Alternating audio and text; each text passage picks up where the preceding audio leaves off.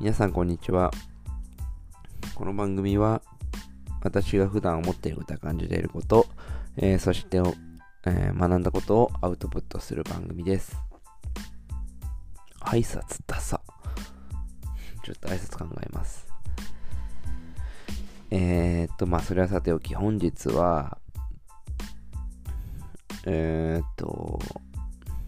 うん、こう、コアなファンを作ることがこれから大切になっていく。まあ今もそうですけど、大切になってくる。ということをまあ再確認したんで、まあそのことについてちょっとお話したいと思います。まあもう最近はもう、あの、SNS をやっている、やってない人の方が少ないんじゃないかな。もう明らかに。まあインスタグラムとかツイッターのアカウントは、まあ基本はどっちか持ってて、まあ、あとは TikTok とか、まあ、Facebook とか、Facebook はちょっと衰退してますけど、あの、Instagram は、あまあ、特に Instagram はみんなやってるんじゃないかなと思思いますが、えっ、と、まあ、どの Instagram も Twitter も SNS は、あの、フォローとフォロワー、あの、まあ、それぞれ見方違いますけど、自分が他人をフォローしたら、こうタイムラインに流れてくる仕組みになってるじゃないですか。で、まあ、4、5年前、まあ10年前ぐらいかな、わからは、10年前ぐらいは、あの、友人とか、うーん、なんだろ、比較的身近な人とつながるっていう、うイメージだったんですけど、まあ、僕も実際そうで、ツイッターも10年前ぐらい、えー2010年ぐらいかな。うん。ぐらいからやってると思うんですけど、まあなんかこう、身近な人に普段の出来事を発信するっていう認識の SN っていうのが、あの SS SNS の特徴だと思ったんですけど、もう今はこう、まあ逆に SNS って誰とでもつながれる時代になったので、うーんとまあもう知らない人、知らない人っていうかまあ同じ共通点を持ってる、共通点趣味とか、まああ同じ共通点がある、住んでる地域とかね、がある人と、こう面識がなくても、こう SNS でつながれるっていう、えー魅力にまあみんな気づいて、まあやっぱこうオンラインがあメインになってきた、えー、証拠だなと思ったんですけど、まあ、インターネットの普及によって、こう様々な人とつながれるようになりました。それで、えー、っと、まあ当然、こう、フォローとフォロー、あーフォローする人数とか、フォローされる人数とか、まあ気にし、皆さん気にしだして、えーっと、まあ当然、こう、みんな人気になりたいというか、まあ、人に好かれたいっていう欲求はあるだろうから、まあ位置づけはこう別に、それぞれにしても、やっぱりフォロワー多い方が、あのこう、あ、すごいなとか思われたりとか、うーんとなんかこう、まあ一目置かれる存在になるの、指標として、こう、フォロワー数っていうのが、えっと、あると思うんですけど、まあもう、こう、4、5年前ぐらいからインフルエンサーなんてね、あの言葉が出て、こう SNS で、えっと、発信すれば、まあ仮に1万人のフォロワーがいたら、まあこう、1万人にコアなファンがに宣伝できるっていう、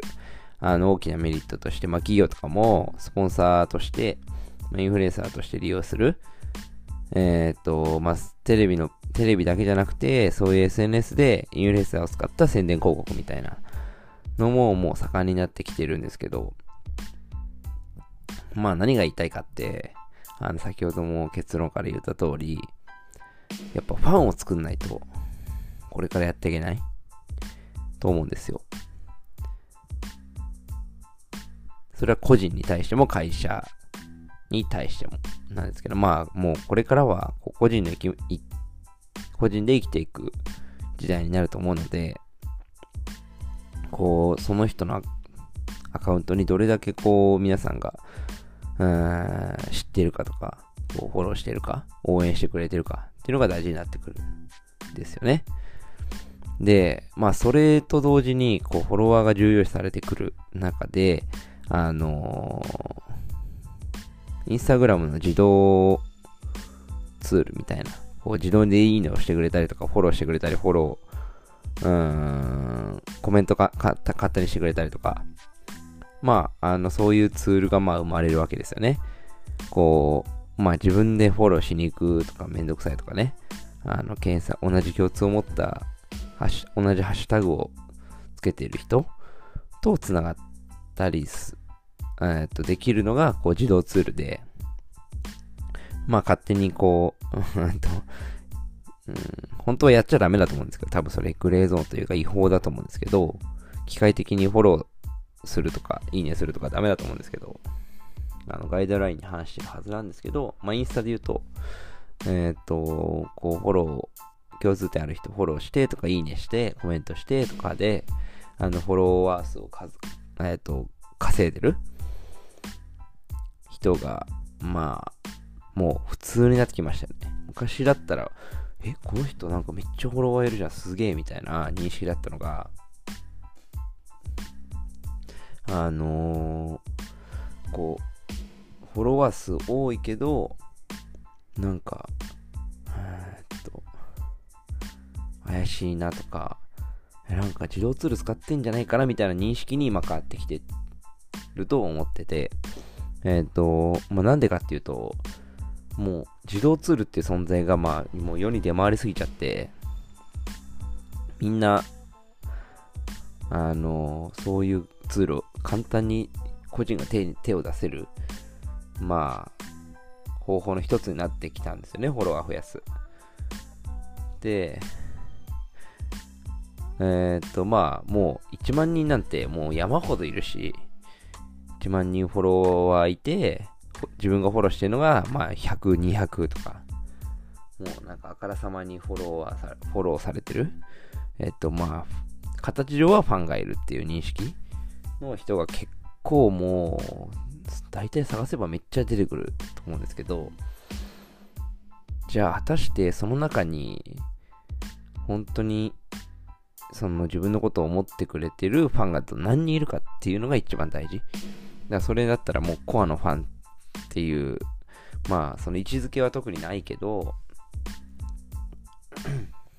まあ、うーんと、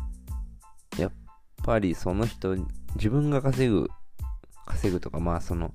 うん、応援してもらえる、まあお金に換える、一つの手段として、まあやっぱファンを作ることが、えっ、ー、と、まあそれが、こう、そのままお金に変わる時代になってきてるのかなと思います。で、まあもうその自動ツールとかって、まあ、ちょっと脱線しますけど、あの、もうめっちゃわかるんですよね。なんでわかるかって、あの、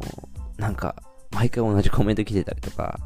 こう、なんて言うんだろう、コメントが なんか絵文字ばっかりとか、なんか、機械的にやってんだろうなみたいな見方をすると、ああ、これ、この人怪しいなみたいなのを結構すぐ見抜けてたりして、あとなんか外人からのコメントが多かったりとか、アラビア語書いてあったりとか、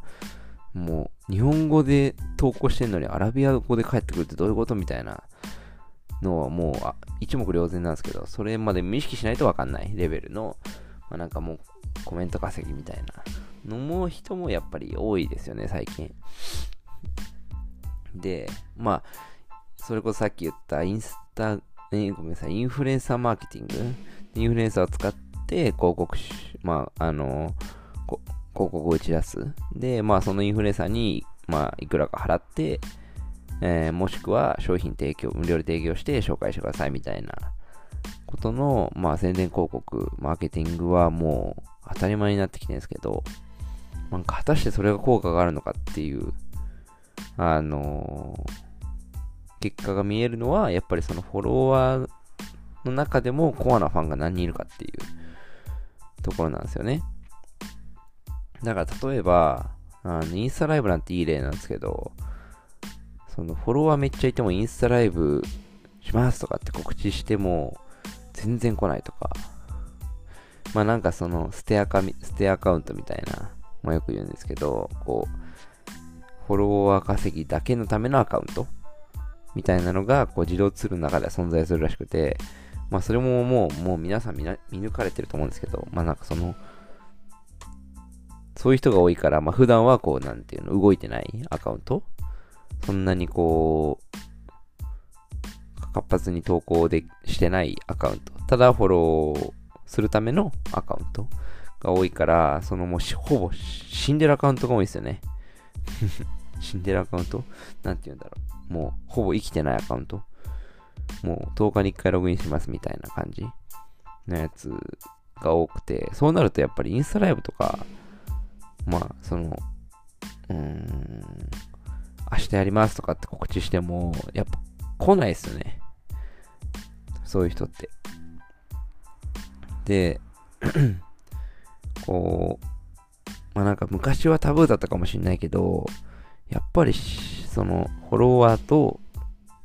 インフルエンサーのこう親近感みたいなのが一番大事だと思ってるんですよね。あの、まあコアなファンも、まあ、そのそれに、こう、えっ、と、枝分かれした話なんですけど、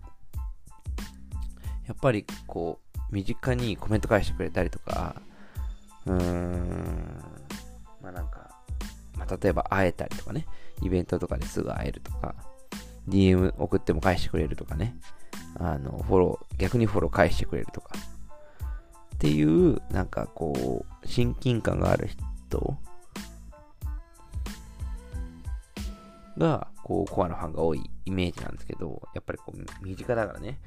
こう1万人の中の1人として数えられてるっていう承認欲求がフォロワーさんには生まれて、こうもっと応援しようみたいならなると思うんですけど、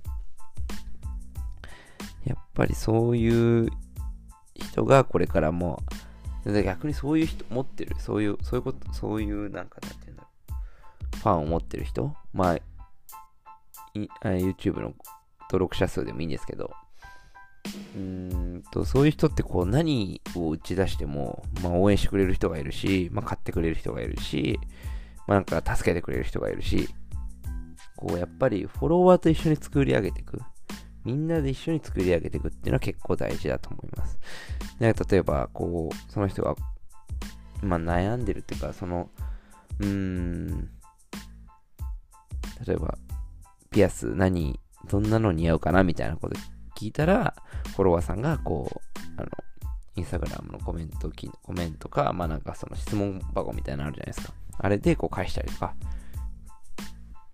いうやりとりで、こう、お互いがお互いこう、親密に SNS 上で、オンライン上だけど接する。っていう、こう、親近感があるインフルエンサーは、かなりこれから伸びていくんじゃないかなっていう話。なので、まあ、あの、コアなファンは、うん、これから本当に大事になってくるんじゃないかなと思います。逆に、まあなんか、あの、フォロワー稼ぎというか、まあ見えだけ、こう、表だ、表だけはこうしっかり、形だけ数はいるけど、実際はなんかこう、なかなか仕事が来ないとかね。まあよく言うと。で、あのー、まあ、そなんでするかって、もう、なんかもうそういう設定もおかしいんですけど、あの、インフルエンサーマーケティングでこう商品紹介してやってくださいみたいな人の中の条件があって、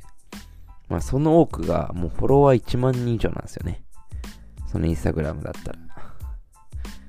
で、あのー、まあ、現時点でなんですけどね、この2020年の11月ぐらい、11月の頭の話なんですけど、あの、インスタグラムのフォロワー1万人いくと、あの、インスタ、インスタやってる人はわかるんですけど、こうストーリーズ、こうよく上にスワイプするやつあるじゃないですか、よく広告とかで。まあ、あのー、チェック、公式マークついてるアカウントとかもできると思うんですけど、それって1万人以上いたらできるんですよ。あの URL とか貼り付けたりとかできて、えー、っと、まあ、なんかその、購入サイトとかに誘導できたりとか、えー、あとはなんだあの、ウェブサイトとか、商品ページとかに飛ばせるようにあのできるんですけど、それがまあ一般の人っていうか、まあ、フォロワー1万人以下の人はできなくて、あの、そういった優遇があるんですけど、まあ、それが、まあ、できるのが1万人なんで、まあ、基本はその商品紹介とかも、あの、上にスワイプして商品買ってほしいページも載っけるのが前提だと思うから、まあ、なんかそういう流れになってるんですけど、その、それをやりたいがためにフォロワー買うみたいな人って結構いると思うんですよね。まあもう、それ本末転倒なんですけど、あの、なんて言うんだろう、こう、何のためにフォロワーを買って、でも、まあ、そのインフルエンサーマーケティングをやる中でお金をもらってとか、まあ、商品提供を受けてやるんだけど、もう、インフレ、あの、フォロワーってお金で買うから、当然ながら。お金を払ってフォロワー買うのに、仕事、そのために仕事を、あ仕事もらうために、あの、お金払っていいフォロワー買うっていうのは僕は全く理解できないんで、まあなんかもう、もうでももうこういう見抜ける時になってきたかと思うんで、まあ別にフォロワーいたから偉いとか、まあ優遇されるっていうわけでもない。やっぱりこう親近感とか、まあ、うん、なんかもっと知りたいと思わせるとか、謎、謎な感じが出して、まあ普段見てくれてる方にはストーリーズとかで、こうなんか普段の様子とかを、あの、ありのままに投稿したりとかっていう人は、かなりこれから何してもあのいいんじゃないかなって思います。あの、今、告知とかももうみんな SNS なんですけど、まあ、インスタグラムでもうファンがいっぱいいたら、YouTube チャンネル始めますって言ったらもう即1万、フォロワーが、まあ1万人、インスタのフォロワーが、まあ3万人いたとしたら、もうそれでコアなファンが多いってなったら告知するだけでもう絶対1万人はいく登録者数。で、登録者数1万人いて、まあある程度動画出してったら簡単に収益化できるからそれで儲かるみたいな。儲かるとかまあお金が入って、動画を出すことによってお金が入ってくる仕組みが生まれる。っていうところはかなり、あの、これから重要になってくるんじゃないかなと思います。逆にそういうもう、今、もう今現時点で言うと、まあ、そういったファンを持ってる人はもう無敵状態なんですよね。はっきり言って。まあ、今はもうちょっと SNS もすい、あの、何、横ばいになってきて、えー、そんなに勢いもなくな、な、勢いがある SNS もなくなってきたけど、まあ前はインスタがちょっとあったけど、まあ今もちょっと落ち着いてるでしょ、みんな。TikTok とインスタも落ち着いてるけど、まあ例えば次のね、サードパーティーかなんかの、こう、うーん、例えば Amazon が、あの、なんだろう、SNS を出すみたいな。SNS アプリを Amazon が開発して出すってなったら、まあ、最初は多分、Amazon なんでみんなこう、あれじゃないですか。まあ、とりあえず使ってみるじゃないですか。でもやっぱそっちに、そっちが良くなって、そっちに移行したいってなっても、やっぱファンはついてくるんですよね。その、その人についてきますみたいな感じ。で、こう、生身のファンがやっぱ多い人って、こう、フォロワー買うとか機械的じゃなくてね。っていうのは、もうこれから先大事になってくるんじゃないかなと思って、あのー、だからこれからも、あの、その、どうやったらフォローされるかとか、うーん、まあ、やっぱ、なんかに特化して、まあ、要はみんな情報を仕入れたいわけだから、あの、そのためにフォローしたりとか、まあ、ちょっと前にはもう、あの、無印良品を紹介するだけのアカウントめっちゃありますよね、今。で、無印男子みたいな、もしくは無印女子みたいな、あの、YouTube チャンネルめっちゃあるんですけど、まあ、ほぼジャンルは一緒で、まあ、誰が最初かわかんないけど、まあ、やっぱ人気は人気っすよね、絶対。僕も見てますけど、まあ、やっぱそういうのってこう、需要があるから、うん。まあ、YouTube はこれから作品は YouTube とインスタはかなり、あの、健在じゃないかなと思うんだけど、まあ、YouTube は特にもう健在か。あのー、まあ、なんだろうな。まあ、脱線したけど、え、っと、その、ただ、フォロワーとかでファンの数とか、まあ、あ仕事できそうとかっていう判断は、まあ、もうこれから先ありえなくなってくるから、こう、まあ僕のラジオもそうですけど、どれだけこう聞いてくれる人、見てくれる人を増やすか。で、そのための工夫としては、やっぱりこう、まあコメント返してあげたりとか、うーん、まあ、リフォロー100%。まあ、フォローしてくれたらフォロー返す。返しますよ、絶対、みたいなのも、まあ、条件にしたりとか、まあ、いろいろこう、あの、ファンと、うーんと、親密にこう、接する場面をを作ることは簡単だと思うんで、まあ、なんか質問コーナー、インスタライブ、うーん、まあなんかこう問いかける系とかね、何が似合うかなとか、質問箱とかね、まあいろんな施策がこうインスタ、ちょっとインスタメインの話になったけど、まあこう何かに特化して、何かに特化した発信とか、えー、まあそれなりに需要がある人ってかなりファンは増えていくと思うんで、うん。まあただこう、雑記ブログみたいな、まあこう、何でも YouTube やりますみたいなよりかは、何かに特化した、こう、チャンネルの方が、まあなんか、うん、あの、見たいと思わせる一つのきっかけかなと思うんで、あの、まあ、これから先も僕もこの番組とか、まあ、あの、YouTube も細々やってるけど、細々っていうか、まあ、やってないに等しいけど、あの、作品を作例、作例？作品を全部こう YouTube に上げたりとかしているんですけど、まあなかなか顔出し、著作権の関係で難しい、著作権じゃないな、肖像権か、の関係で、なかなか簡単に出せる映像ばっかりじゃないですけど、まあそっちもやりながら、あの、インスタも、インスタも1000人ぐらいは、1000人は、まあ、400人ぐらいフォローしてて、1000人ぐらいフォロワーがいるんですけど、1200とかかな。うん。本当にありがたいことで、こう、やっぱり写真とか、まあ、綺麗な写真とかをやっぱ撮ってて、こういう、あの、ファンというか、まあそれでつなが僕もつながれた部分もあったし、僕の大先輩というか、まあなんか、あのその写真会とか撮影、映像の会の中では、こうかなり有名な人とかにもつながれたりとかまあ、どうやって仕事の取ってるかとか、同業だから、やっぱ同業者との話とか交流とかも増えたし、そういうのって結構大事だから、あの、やっぱりこう、フォロワーさんとせん、こう、親密になんかや、取り組むとか、っていうのは、これから大事になってくるかなと思って、まあ、メモがてら、ちょっと学んだことをお話ししました。まあ、ちょっと SNS とかは、これからかなりどうやってやっていくかっていうのは個人個人の課題になってくると思いますから、うん、いろいろ考えながらやっていきたいと思います。じゃあ、あもう最後の方眠たくて記憶ないけど、あの、今日も夜遅いんで、私は寝ます。おやすみなさい。じゃあまた次回の配信で、えー、お会いしましょう。ありがとうございました。